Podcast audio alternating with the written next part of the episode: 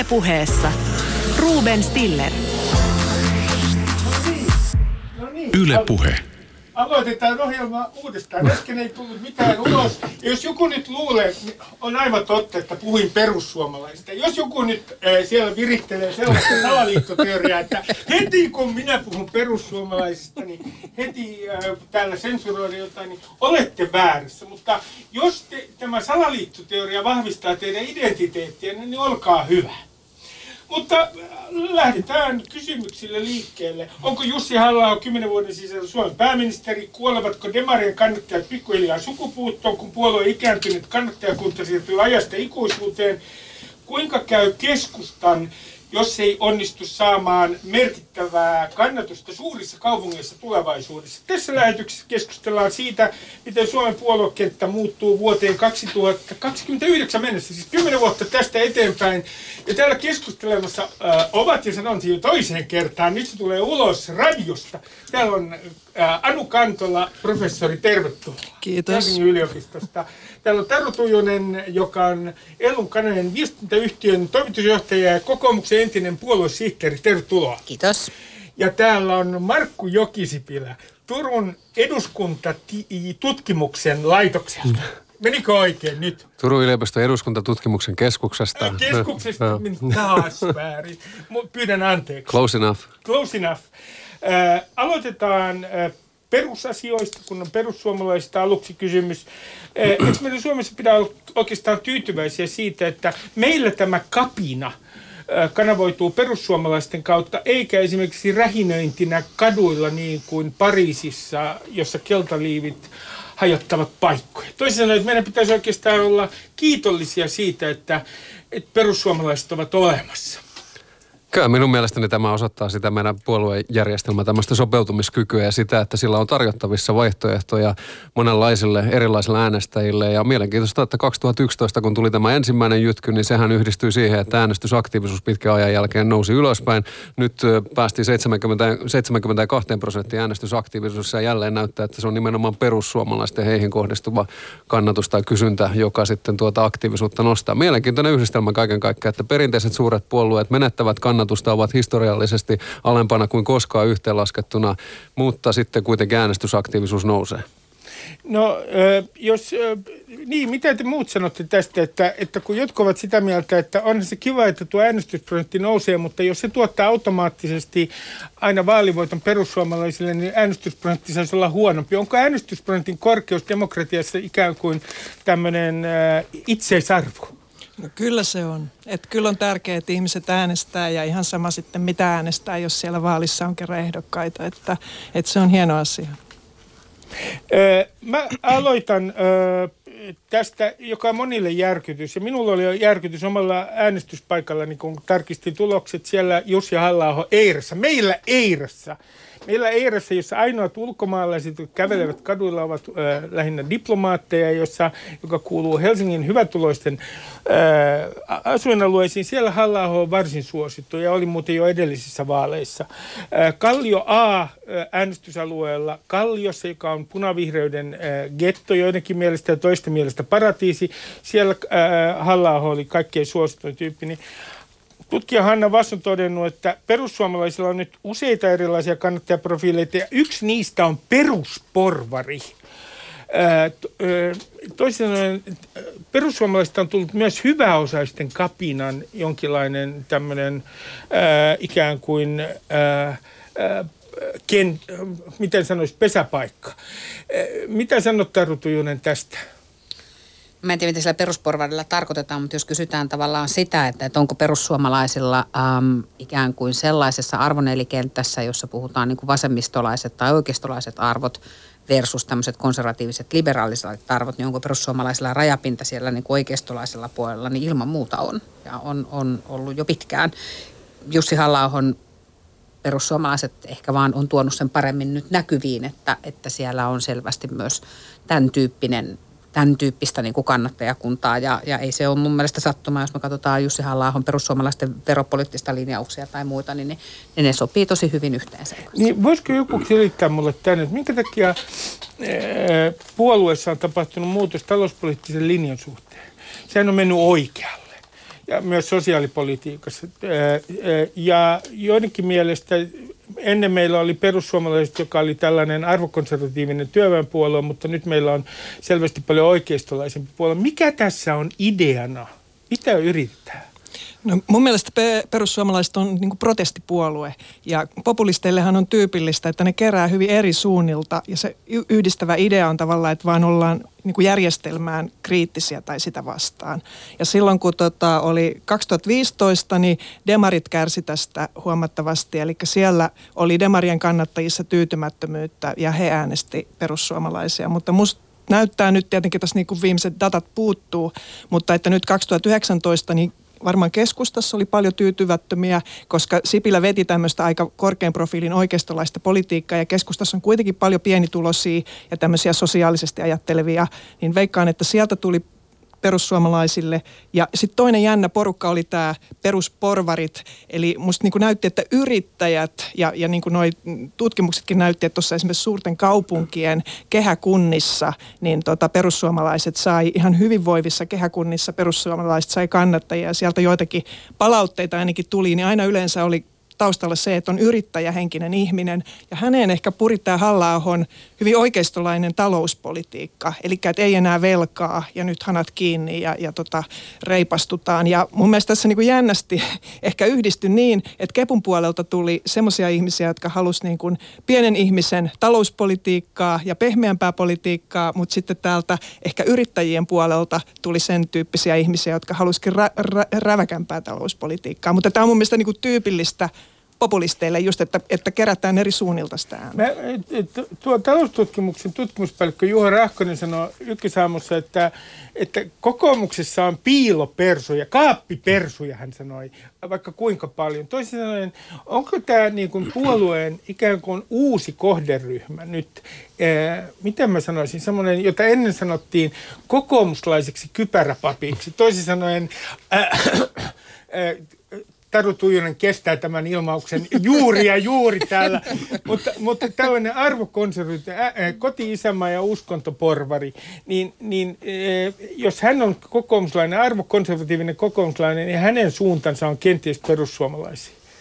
Kyllä, näin näkisin, että jos mietitään sitä, näitä keskeisiä syitä sille, miksi nämä kolme perinteistä suurta ovat kutistuneet, niin nehän ovat oikeastaan sieltä EU-jäsenyyden alusta alkaen 90-luvun puolivälistä ehkä jo ennen tehneet hyvin tällaista kansainvälistä politiikkaa ja kytkeytyneet näihin isoihin arvoliberaaleihin tavoitteihin. Ja tätä kautta sinne on sitten syntynyt tällaista tilausta ja, ja tyhjää tilaa tuonne puoluekarttaan, jonka perussuomalaiset tällä omalla arvokonservatiivisella sanomallaan on onnistunut täyttämään. Ja asia on niin kuin Anu sanoi, että datahan nyt puuttuu, eli sikäli ollaan vahvasti spekulaatioiden maailmassa, mutta kyllä oli äärimmäisen mielenkiintoinen kokemus itselleni se, kun kävin aika monissa erilaisissa eri puolueiden vaalitilaisuuksissa. Ja yksi sellainen tyypillinen keskustelukumppani oli tällainen 50 plus, 60 plus mies, joka oli vuosikymmenet sujuvasti äänestänyt kokoomusta ja nyt sitten koki tarpeelliseksi tunnustaa, tunnustaa minulle henkilökohtaisesti sen, että on saanut ikään kuin tarpeekseen sellaisesta maailman halaamisesta, mitä kokoomus eh, hänen mukaansa niin nyky, näitä oli useampia, niin nykymuodossaan tekee tekee ja katso sitten, että selkeä vaihtoehto tässä on nimenomaan Jussi halla perussuomalaiset, joiden viesti on huomattavasti terävämpi, ei sellainen maailmaa halaileva ja syleilevä ympäripyörää näitä suuria liikkuvia äänestäjien massoja tavoitteleva, vaan tiettyjen ydinkysymysten ympärille ryhmittäytyvä, jossa tämä arvokonservatiivisuus ilmiselvästi on sellainen juttu, mikä houkuttelee. Sieltä nosti sormensa jo Tujunen, ole hyvä. Niin siis mä sanon sen verran, että niin kuin tässä on nyt useampaa kertaa todettu, että datat puuttuu. Mutta tietysti, jos mä nyt nopeasti vilkaisen tuota kokoomuksen vaalitulosta, niin toi ei ihan tue tuota. Jos mä katson niitä vaalipiirejä, joissa ajatellaan, että tämmöinen peruspuorvari on tietyn tyyppinen niin kuin identiteetti, niin kokoomushan ei mitenkään hävinnyt vaaleja niissä vaalipiireissä, vaan itse asiassa piti paikkansa niin kuin ihan kohtuullisesti, eikö niin? En kiistä sitä, etteikö tavallaan tämän tyyppistä ilmiöä sinänsä varmasti ole olemassa ja muuta, mutta tavallaan se semmoinen, niin kuin jos mennään sinne oikeasti sinne kypäräpappipuolue-osastolle, niin itse asiassa ei kokoomus niissä vaalipiireissä mitenkään huonosti pärjää. Mm. Sen sijaan kokoomus kyllä pärjäsi niin kuin huonosti tai menetti itse asiassa tosi paljon niin kuin, niin kuin äänestäjiä tai ainakin sitä potentiaalia, mikä jossain vaiheessa niin kuin kokoomuksen kannatuksessa ja kallupeissakin näkyi, niin itse asiassa nimenomaan niin kuin kaupungeissa ja, ja vihreille. Ja, ja, ja, tota, ja ehkä oli niin, että näissä vaaleissa, jos nimenomaan kokoomuksesta puhutaan, niin tavallaan tämän tyyppinen ilmiö, jossa polarisaatiota tapahtuu niin kuin maaseudut versus kaupungit ja, ja pohjoinen versus tota, etelä- ja, ja liberaalit versus konservatiivit, niin, niin tässä valis varmaan oli niin, että kokoomus jäi jotenkin sillä tavalla väliin, että, että ilmiö söi kokoomusta vähän niin kuin joka kulmasta.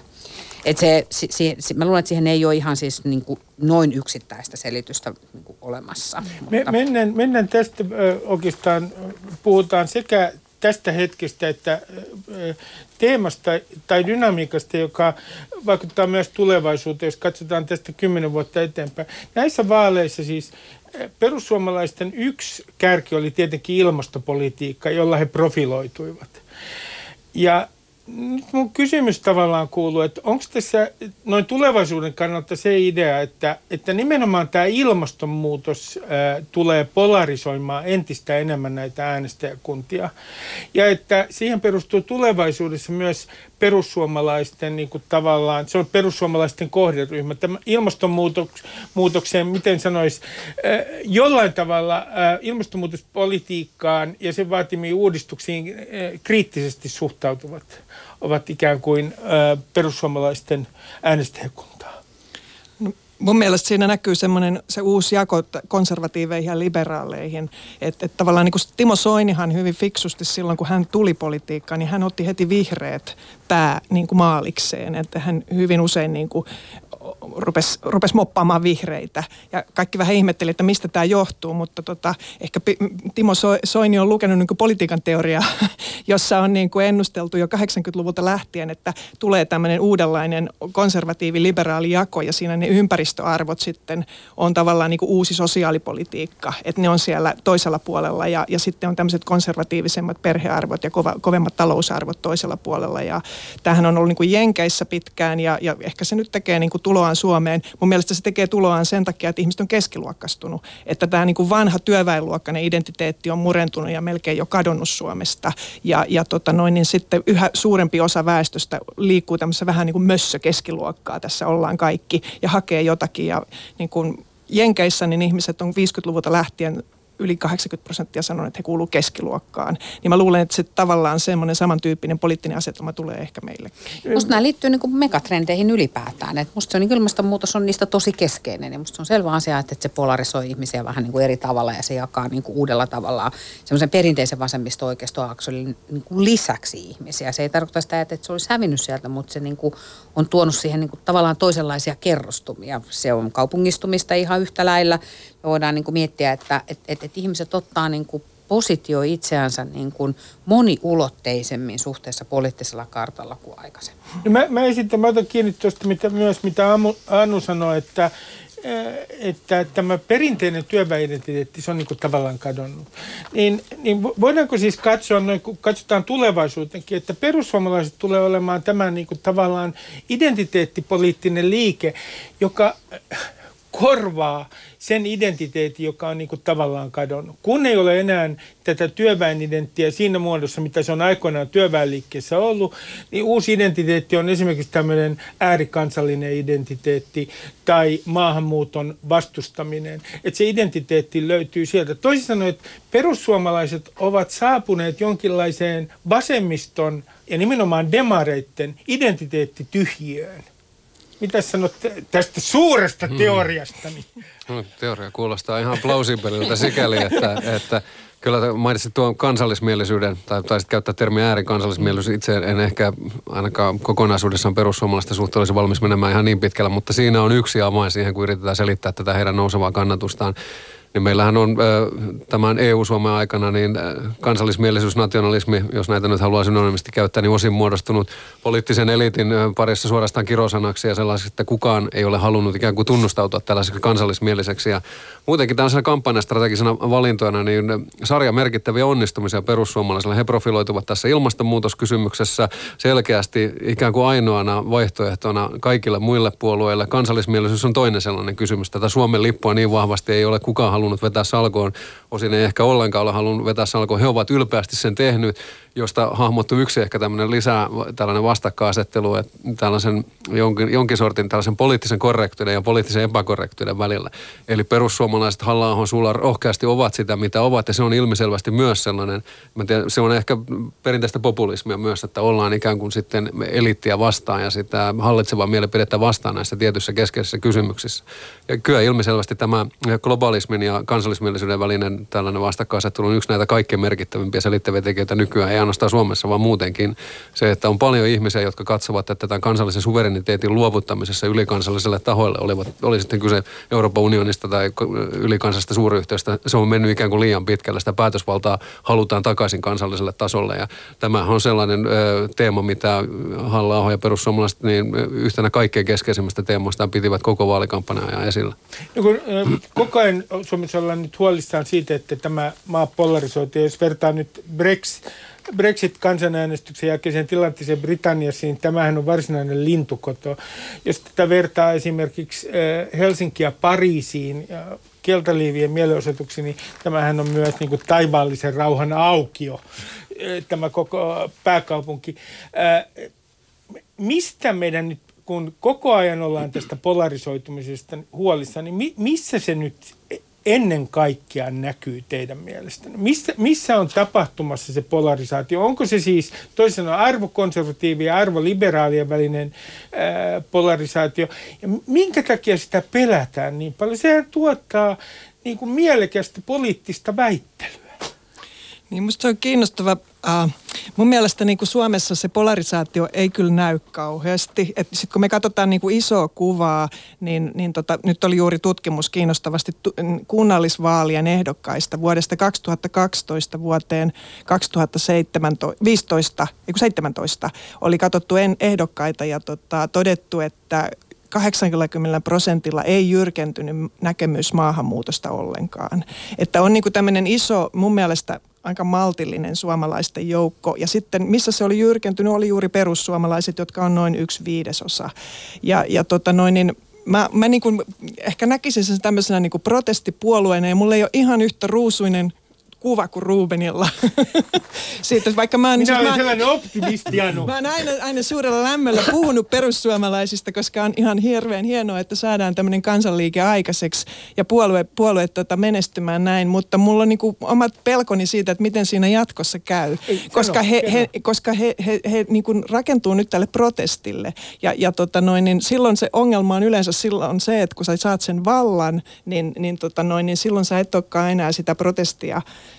tekemässä ja silloin se saattaa se kannatus hiipua ja, ja se on usein populististen liikkeitä ja se oli myös SMPn kohtalo 70-luvulla, joka tuli samanlaisessa ison ja rakennemuutoksen kuviossa. Niin, ja nyt katsotaan, miten sinisille kävi. Niin se on mun mielestä todella oireellista, että kuitenkin mun näkökulmasta siellä oli erittäin vahvoja poliitikkoja ministereinä viisi kappaletta ja, ja tota, se niin kuin kaatui koko projekti. Niin se kertoo siitä, että perussuomalaisia äänestetään todella paljon sen protestin takia ja, ja silloin voi olla tosi vaikea ruveta sitä valtaa käyttämään ja astua valtaan. No missä, äh, Taru, sinä näet, että tällä hetkellä on niin kuin ikään kuin polarisoituminen mahdollisesti käynnissä? Siis mä luulen myös, että me ollaan Suomessa aika niin kuin maltillisia, mutta, mutta jotenkin... Konsensusvaltio tämä Suomi. Niin, tota, mutta sit, mut, mut myös... Hienoa muuten. Niin, mutta siis tota, tota, tota, mutta mä ajattelisin sen jotenkin myös niin, että, että musta selvä asia on se, että viikonloppuna Helsingin Sanomissa oli musta kiinnostava artikkeli siitä, että kun oltiin seurattu sitä, että mitä syödään Helsingissä versus mitä syödään muualla maassa. Ja se on ehkä nyt se, mistä niin kuin tässä puhutaan. puhutaan niin kuin siitä, että, että jos sä tuut niin kuin helsinkiläiseen ruokapöytään, niin sulla on todennäköisemmin siellä niin kuin, niin kuin Kauramaito. kauramaitoa ja, ja, ja nyhtökauraa ja tämän tyyppisiä asioita, kun jos, mä en muista mikä se nyt oli, mutta Kouvola, se, Kouvola taisi Kouvola olla niin kuin se, joo kyllä. Ja mä luulen, että, että tässä on tämän tyyppisestä niin kuin eriytymisestä ehkä vähän niin kuin kysymys, kun puhutaan tästä polarisaatiosta, että, että todellisuus näyttäytyy erilaiselta niin kuin eri paikoista vähän niin kuin katsottuna. Ja, ja, ja varmasti se on ollut totta aikaisemminkin, mutta sitten jotenkin tavallaan tämä niin kuin kokonaisuus, tämä niin kuin jotenkin tämä tämmöinen kansallisvaltioeetos on ollut kuitenkin meillä niin vahva ja me ollaan niin kuin porukalla sitä kannateltu.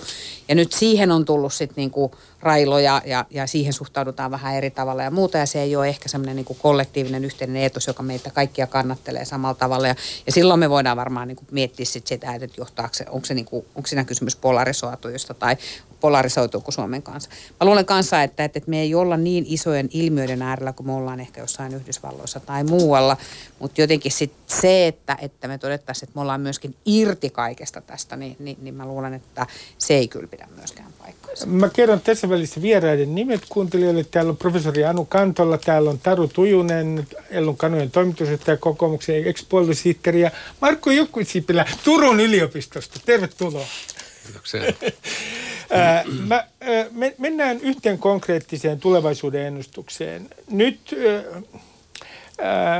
demarit ovat hyvin tyytyväisiä itsensä tällä hetkellä, mutta kun katsoo puolueen kannattajien ja jos katsoo vielä jäsenien ikärakennetta, niin tämä puoluehan on kuolemassa sukupuuttoon. Jossain sanoa, että tässä yhden vitsin ja sen äh, demaristahan saa kertoa vitsejä, perussuomalaisista ei saa kertoa, koska perussuomalaiset uhriutuisivat. Niin äh, demarien seuraava vaihe on geriatrinen osasto. Siltä niin kuin, tilastollisesti siihen suuntaan ovat nuolet kärjistetysti ilmaista. Nyt mä kysyn teiltä, että minkälaisena, jos katsotaan vuoteen 2029, minkälaisen, minkälaisen tulevaisuuden ennusteen te annatte demareille? No pitäisi olla varmaan jonkunnäköinen niin kuin pallo, mistä voisi niin kuin yrittää jotakin ennustaa. Musta se, tota, se selvä asiahan on tietysti se, että kaikilla perinteisillä isoilla puolueilla on niin kuin haasteita tässä kentässä, jossa niitä ulottuvuuksia, joilla ihmiset arvioivat sitä omaa niin olemistaan ja muuta, niin, niin, niin, niin, niin on, on mietittävä omia toimintatapojansa uudestaan. Mutta toki tietysti on niin, että, että demareiden tosissaan kannattajaprofiilia ehkä se jäsenkunnan profiili on, on sieltä suurista ikäluoktoista ja, ja ehkä semmoinen ikääntymään, ikääntymisvoittoista ja, ja, ja, tota, ja, ja, ja sillä tavalla oletettavaa on, että varmaan pitää tapahtua isoja muutoksia jos halutaan, että semmoista tulevaisuuden kuvaa, joka itse asiassa Helsingin vaalipiirissä on jo totta, jossa vasemmistoliitto on ihan yhtä suuri. Eli vasemmistoliitto tulee olemaan se haaste demareille? No kyllä mä, musta tällä hetkellä, kun mä sitä katson, niin musta se näyttäytyy siltä, että, että vasemmistoliitto onnistuu tällä hetkellä paremmin generoimaan niin kuin vasemmistolaisesti ajattelevaa nuorta porukkaa, niin kuin identifioi itsensä niin kuin selkeämmin siihen puolueeseen kuin, kuin demareihin. Siis eh, mä palaan tähän identiteettipolitiikkaan, joka nyt on semmoinen sana, jota myös vähän hoetaan eh, määrittelemättä sitä kovin tarkkaan, niin hoin minäkin tässä. Mutta, mutta demareittehan yksi ongelma, äh, Anu, on nimenomaan se, että he eivät pysty myymään mitään identiteettiä. Että pitäisikö nyt demareitten, jos he menevät tulevaisuudessa pärjätä ikään kuin jollain tavalla ruveta myymään jonkinlaista identiteettiä. Että tämä jatkuva puhe hyvinvointivaltiosta äh, ja aina silloin tällöin Sanna Marini heittämä äh, jargon vapaudesta, veljeydestä ja tasa-arvoisuudesta, niin se, se, se, se kuulostaa vähän ontolta. Niin se on tietysti, että se perustui se perusidentiteetti, se diehard demari oli tämä teollisuustyöntekijä ja mies. Ja, ja tota, se, ne kun on nyt sitten ikävä kyllä niin kuin sukupuuttoon kuoleva laji Suomessa, vaikka edelleenkin niitä taitaa ehkä 8 prosenttia olla, mutta, tota, mutta kuitenkin, että todella vähän, niin, niin tota, täytyisi niin uusiutua. Ja kyllä mä tietysti näen, että kyllä siinä on potentiaalia, Sanna Marinilla on mahdollisuuksia, että, että kuitenkin ihmisillä on paljon valmiuksia Suomessa laajasti kannatetaan veronmaksua ja tätä hyvinvointivaltio kannatetaan laajasti. Ja, ja nimenomaan naiset on sitä mieltä, että jos demarit kykenee uudistumaan ja kyllä mä luulen, että niiden täytyy uudistua, koska sitten jos demarit katoo siitä, niin sieltä katoo se semmoinen va- maltillinen vasemmisto. Ja se on mun mielestä Suomen kaltaisessa maassa vaikea. meillähän on sanottu, että meillä on ne, neljä demaripuoluetta Suomessa. Mm. Nämä kaikki suuret on niin kuin enemmän tai vähemmän sosiaalidemokraattisia, jos vähän yhtään kauempaa kattelee. Ja mun mielestä siis näyttää suoraan sanoen, että Suomessa on tällä hetkellä noin kahdeksan sosiaalidemokraattista puoluetta. Että nämä niin kuin puolueiden itse asiassa erot on, on niin kuin pienentynyt viime aikoina, mikä ehkä niin kuin antaa juuri perussuomalaisille sen järjestelmän kriitikoroolin. Mutta että kyllä siinä niin kuin tietenkin on niin kuin semmoiselle sosiaalidemokraattiselle ajattelutapalle, älä huoli Ruben. minä, minä en ota Kyllä, mitään kantaa. vielä. Olen jo, ilmoitan tässä lähetyksessä, että seuraavassa vaalissa äänestän RKPtä demografisista syistä. Markku, ole hyvä. Niin, jäi miettimään tätä demarien tilannetta. Että se on jännä ajatella, että 90-luvulla vielä 95 vaaleissa tuli yli 28 prosenttia kannatusta 63 edustajan eduskuntaryhmä, joka tuntuu tällä hetkellä jotenkin todella kaukaiselta menneisyydeltä. Tietysti 90-luvusta alkaa ollakin aikaa jo aika paljon, mutta se on ihan mielenkiintoista miettiä tätä kannatuksen jakautumisen logiikkaa nyt, niin nythän ei tarvitse asettaa sitä tavoitetta minnekään 50 kansanedustajaan tai 25 prosenttiin kannatuksesta. Laskeskeli, että riittää, kun onnistuu sillä omalla viestillään vakuuttamaan joka seitsemännen äänestysikäisen suomalaisen ja saa heidät aktivoitua sinne uurinille.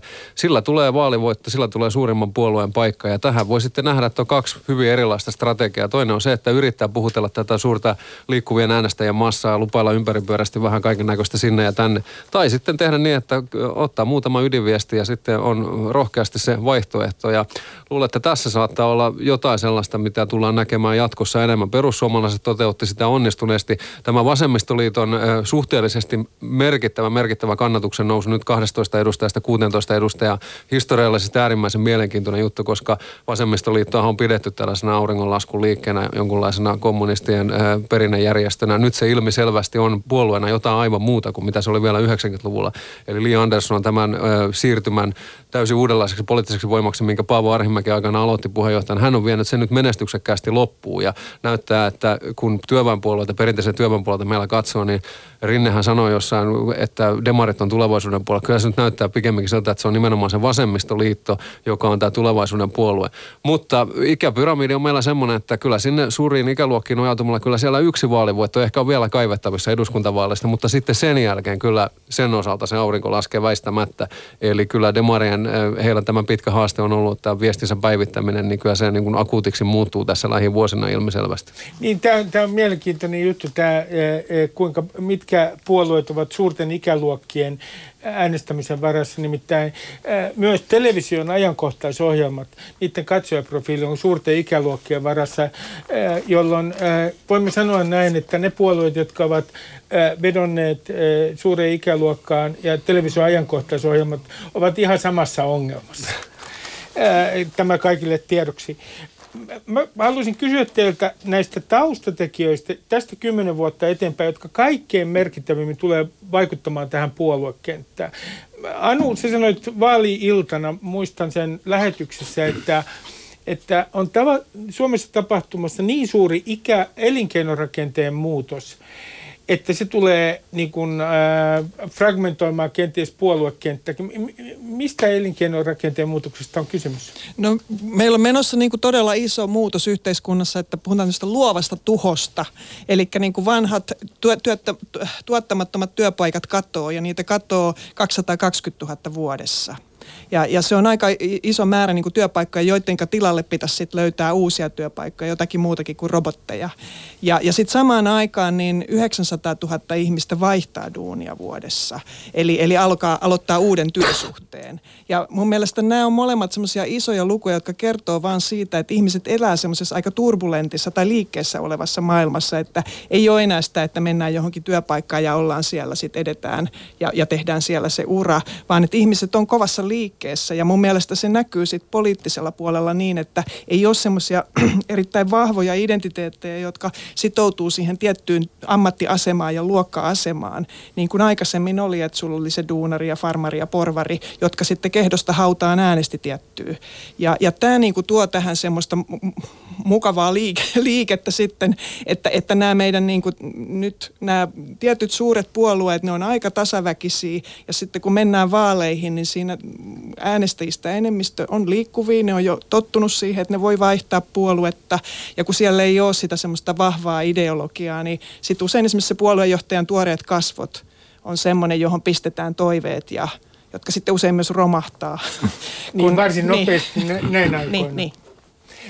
Taru, tässä taannoin sinä suunnilleen piirsit minulle, mitä arvomuutoksia on tapahtumassa, miten ne vaikuttaa poliittisella kentällä. Sitten johtopäätös oli se, että ensinnäkin A, hallituksen muodostaminen tulee tulevin, ei ainoastaan nyt, vaan myös jatkossa olemaan entistä vaikeampaa, ja että vaaleja ei enää voiteta keskeltä. Miten, minkä takia vaaleja ei voiteta keskeltä? No se liittyy siihen semmoiseen niin vanha politiikan pelikirjassa, niin siellä luki sillä tavalla aina, että, että vaalit voitetaan keskelle. Ja se liittyy juuri tähän, mitä Anu sanoi aikaisemmin, että meillä on ollut maassa niin kuin neljä sosiaalidemokraattista puoluetta. Meillä on faktisesti ollut niin kuin isoja poliittisia puolueita, joiden niin kuin se liikkuva, se, se porukka, josta ne on ikään kuin ottaneet sen vaalivoittonsa, on ollut faktisesti aika lähellä toisiansa.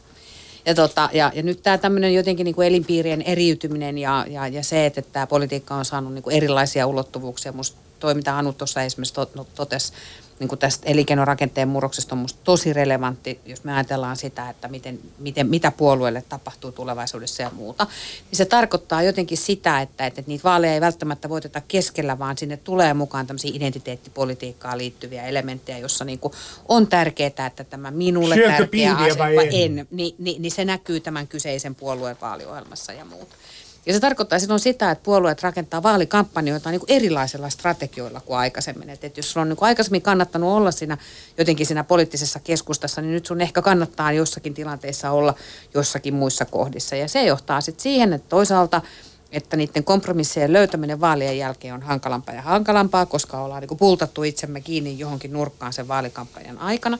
Ja sitten taas toisaalta, että kun näiden puolueiden, meillä ei ole enää kahta suurta tai kolme suurta puoluetta, eikä edes neljää keskisuurta puoluetta, vaan niin kuin vasemmistoliitto nousee ja vihreät nousee ja yhtäkkiä meillä on hirveä määrä hyvin samankokoisia puolueita, niin sen niin kuin halli, enemmistöhallituksen muodostaminen niin, että sulla on siellä sisällä toimiva dynamiikka, niin se muuttuu, niin kuin, nämä kaksi asiaa yhdistämällä, niin se muuttuu vaikeammaksi ja vaikeammaksi koko ajan. Ennustan, että rinteellä on tässä rankat mm-hmm. lähiviikot kyllä edis, edessään. Mm-hmm kun hän yrittää seuraavaa hallitusta muodostaa. Markku, mä kysyn sinulta, että, että kun keskusta oikeista, keskusta vasemmistolaiset puolueet, joita, joilla tarkoitan demareita, niin on ne Euroopassa ollut vähän ongelmissa viime aikoina. Äh, vaikka jos on tullut voittoja, niin voitto on ollut paljon, äh, paljon tota, aneemisempi kuin, kuin äh, mitä aikaisemmin. Niin siis mikä nyt on mennyt vika? Minkä takia tämä, tässä poliittisessa keskikentässä on niin suuri ongelmia? Onko, se, onko yksi syy se, että itse asiassa niin, ähm, se, se poliittinen keskusta, niin se on ollut loppujen lopuksi aika vaihtoehdotonta se on, ollut, se on ikään kuin antanut, ihmisillä on annettu ymmärtää, että esimerkiksi talouspoliittisesti, aina kun ollaan hallituksissa useissa maissa, niin ei ole mitään muuta vaihtoehtoa kuin toimia nimenomaan näin. Mistä johtuu, että tämä keskikenttä on äh, niin suurissa ongelmissa? Niin, en tiedä, onko varsinaisesti mikään mennyt vikaa vai onko kyse yleisemmin sitten maailmanmuutoksesta ja, ja Suomen muutoksesta noiden kolmen perinteisen suuren tilanne on kuitenkin se, jos ajattelee, että historia menee yli sadan vuoden päähän taaksepäin ja sellaiseen maahan ja maailmaan, jossa elinkeinorakenne oli jotain ihan muuta kuin mitä se on nykyään. Ja olisi ikään kuin ehkä vähän hämmästyttäväkin sitten, että kun maailma muuttuu elinkeinorakenne alkaa olla toisenlainen yksittäisten ihmisten sijoittuminen työmarkkinoille jotain ihan muuta, että he sitten sukupolvesta toiseen uskollisesti äänestäisivät näitä samoja vaihtoehtoja. Ja kyllä jotenkin myös tämä taloudellisen tilanteen yleinen muutos niin vaikuttaa siihen, että meillähän pitkään kuitenkin toisen maailmansodan jälkeen elettiin tällaista pitkää pitkää kasvukautta, jossa suurin poliittinen kysymys liittyy siihen, että miten ne talouskasvun hedelmät täsmälleen ottaen jaetaan, mutta kuitenkin tämä yleinen taloudellinen kehityssuunta oli plusmerkkinä aina, jolloin se oli ikään kuin helppoa käytiin neuvottelua siitä, että miten, miten se saalis jaetaan ja, ja jokainen kun sai jotakin, niin kaikki on oli helppo siinä sitten niin kuin omalle kannattajakunnalleen esiintyä ikään kuin voittajana. Nyt sitten 2008 taloustaantuman myötä ne on edellytty hyvin toisenlaista todellisuutta. Pitkä, pitkä taantuma tässä ja enää ei puhuta jakopolitiikasta, vaan puhutaan sitten enemmänkin siitä, että millä tavalla sitten viime vaaleissa neljä vuotta sitten silloin puhuttiin näistä, että kuka leikkaa eniten kilpailti. Siitä nyt oli mielenkiintoinen kampanja-aihe sitten ilmastonmuutos, minkälaisia haittaveroja ja muita tulee. Eli kokonaan se ikään kuin se kampanjan kohteet ovat aivan toisenlaisia kuin mitä ne olivat vuosikymmenten ajan. Ja totta kai tämmöinen puolueen pitkä historiallinen ideologia, niin sehän on tämmöinen valtamerilaiva, että ei sitä uskottavalla tavalla pystytä kääntämään ihan tuosta vaan. Ja voi katsoa, että kaikki nämä meidän kolme perinteistä suurta niin kamppailevat tämän saman ongelman kanssa. Keskustan suhteenhan tätä viimeistä auringolla lasku on povattu sieltä viimeistä 70-luvulta saakka.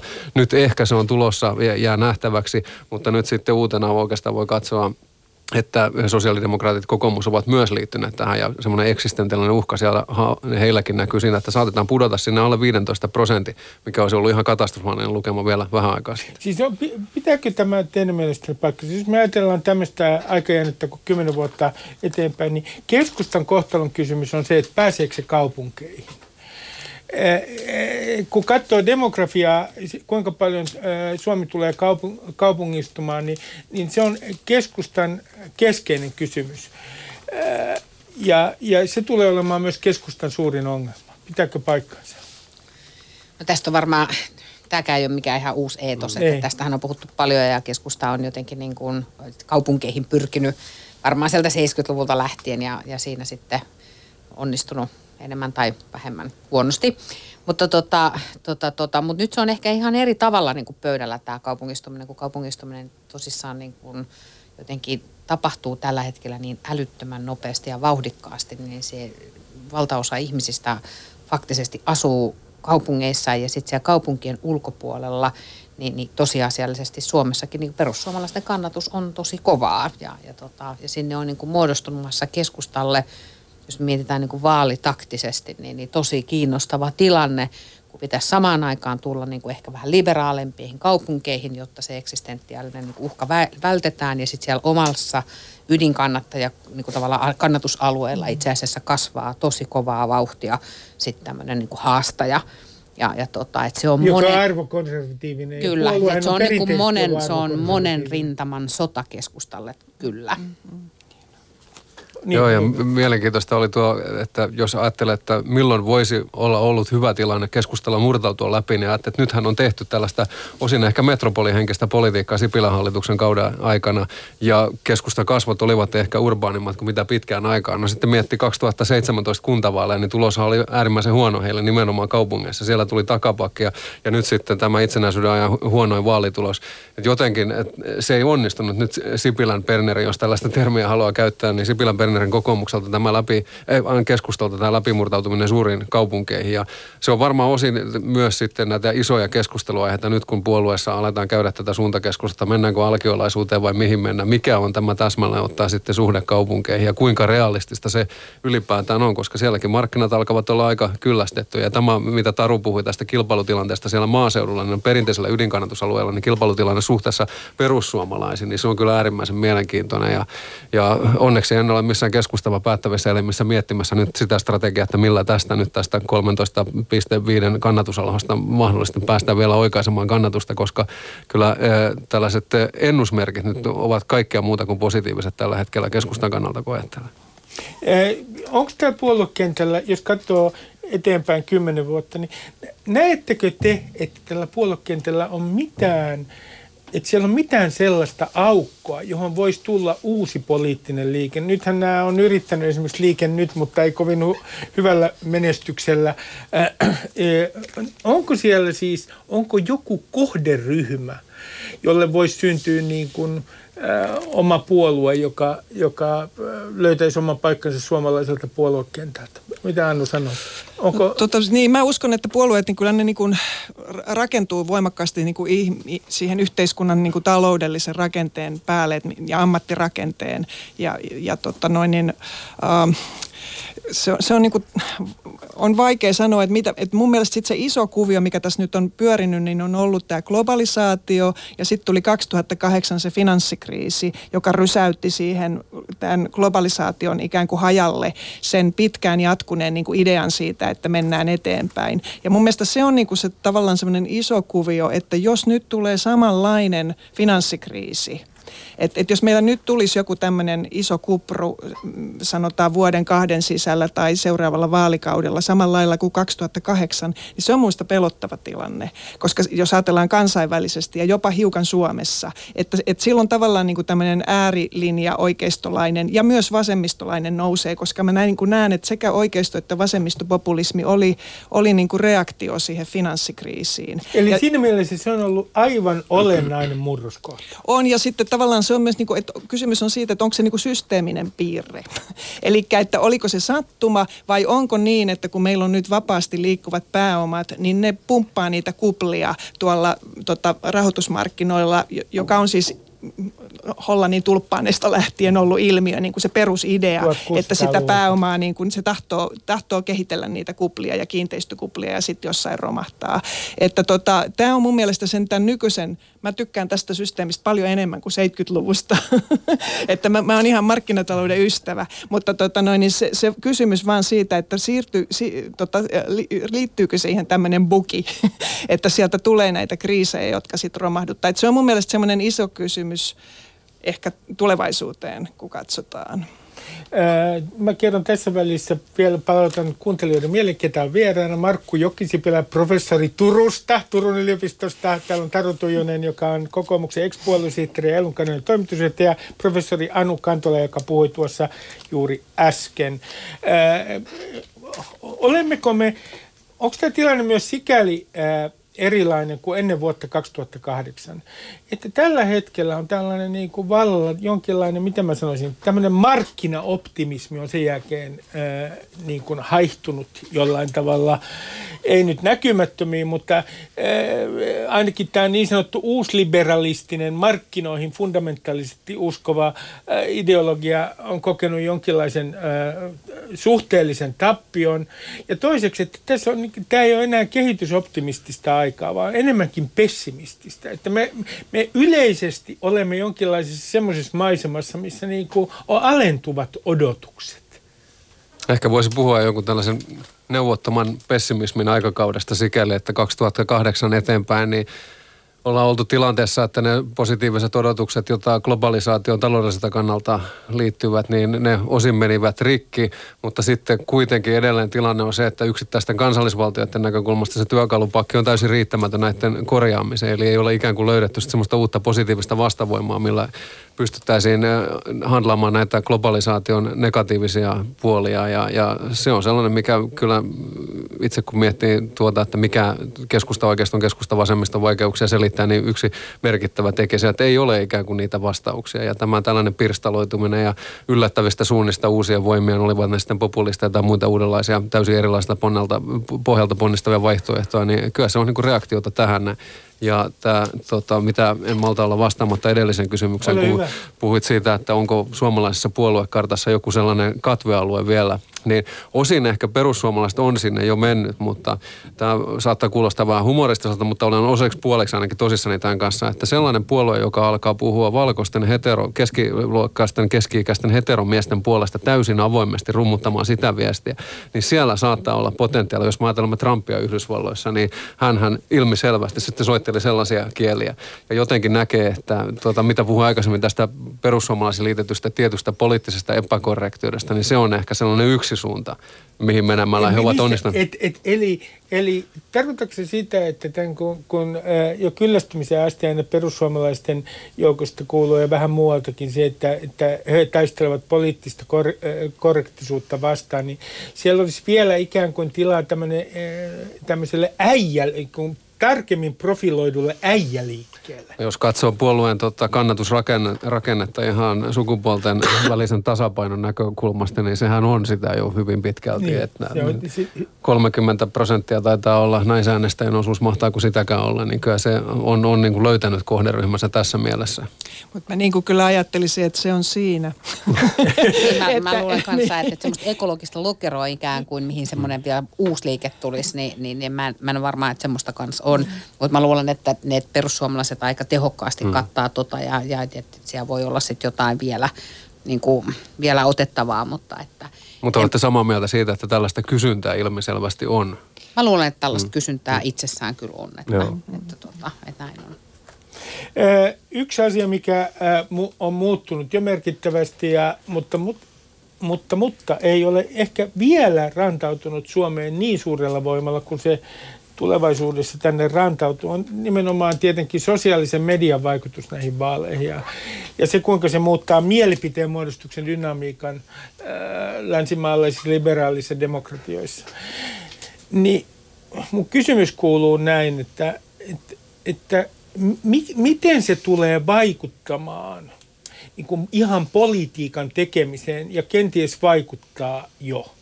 Et vaikuttaako se sillä tavalla politiikan tekemiseen ja poliitikkojen motivaatio, että he itse asiassa niin kuin esimerkiksi reagoi kaiken maailman pöhinöihin ää, paljon ää, nopeammin ja itse asiassa että politiikan tekemisestä tulee yhä lyhytjännitteisempää. Miten te uskotte, että tämä sosiaalinen media vaikuttaa poliittiseen kenttään? No ainakin yksi mun mielestä on se, että se nostaa niin kuin poliitikot ihmisinä enemmän esiin. Ja se tuo semmoista, niin kuin, politiikassa aina ollut kuitenkin se puoluekuri tärkeä, että saadaan joku asia menemään eteenpäin, niin se tulee vaikeammaksi. Että, että tavallaan on, on enemmän ihmisiä, jotka on oman elämänsä sankareita. Ja, ja tota noin, niin, äh, myöskin sitten nousee helpommin uusia poliittisia liikkeitä – jotka, jotka tulee ja menee. Että, et, ja sitten tietenkin, niin kuin, mutta toisaalta mä luulen, että siihen someen vähän niin kuin totutaan. Mm. Että, että sen huomaa niin kuin itsekin, että kun saa vihapostia, niin ensimmäisellä kerralla sitä oli ihan kauhuissaan, että tämmöistä tarinaa täältä.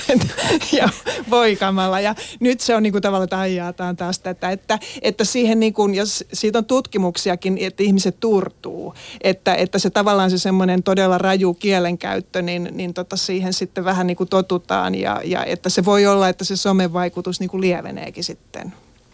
Mä ajattelisin, että se liittyy siihen, että, somessa on niin semmoinen puoli, että se on tavallaan demokratisoinut puheen jotenkin sillä tavalla, että meillä kaikilla yhtäkkiä on mahdollisuus olla äänessä ja käydä poliittista keskustelua. Se ei tarkoita sitä, etteikö sitä olisi käyty aikaisemminkin, mutta nyt se on tuolla kaikkien luettavissa ja niin kuin se on näkyvissä. Semmoinen keskustelu, mitä aikaisemmin ehkä käytiin keittiön pöydän ympärillä tai työpaikkojen, työ, työpaikoilla tai muuta.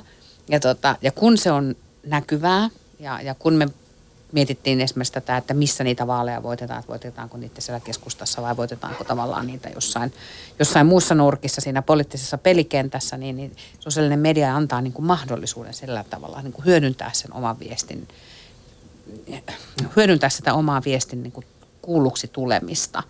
Ja, ja, tota, ja silloin totta kai se saattaa johtaa siihen, että, että tulee niin kuin tempoilevampaa ja, ja se nostaa nimenomaan näitä yksittäisiä oman elämänsä sankareita helpommin esiin ja muuta. Mutta, mutta voiko sen yksi vaikutus, siis etkö sinä Taru Tuinen koskaan kaipaa, sinne minne Anu ei kaipaa 70-luvulla, siis siihen aikaan kun suomalainen portinvartija, siis päätoimittaja oli vielä vallassa, jolloin toimittajan sanaan vielä luotettiin, eikä demokratia ollut tällä tavalla niin kuin pilannut kannut Ruben Stiller, en kaipaa. Olen ehdottomasti sitä mieltä, että elämme nyt paremmassa ajassa kuin se, että meillä on muutama portinvartija, jotka päättää meidän ihmisten puolesta, että miten, miten asioita esitetään tai, tai miten asiat ovat. Et mä luulen, että me ollaan menty sitten kuitenkin parempaan paikkaan. Mar- mä, mä, mä laitan Markku nyt kaikki sinun Se onkin mukava, mukava Joo, itse asiassa tuo some, niin totta kai poliittisesti jatkuvasti relevantimpi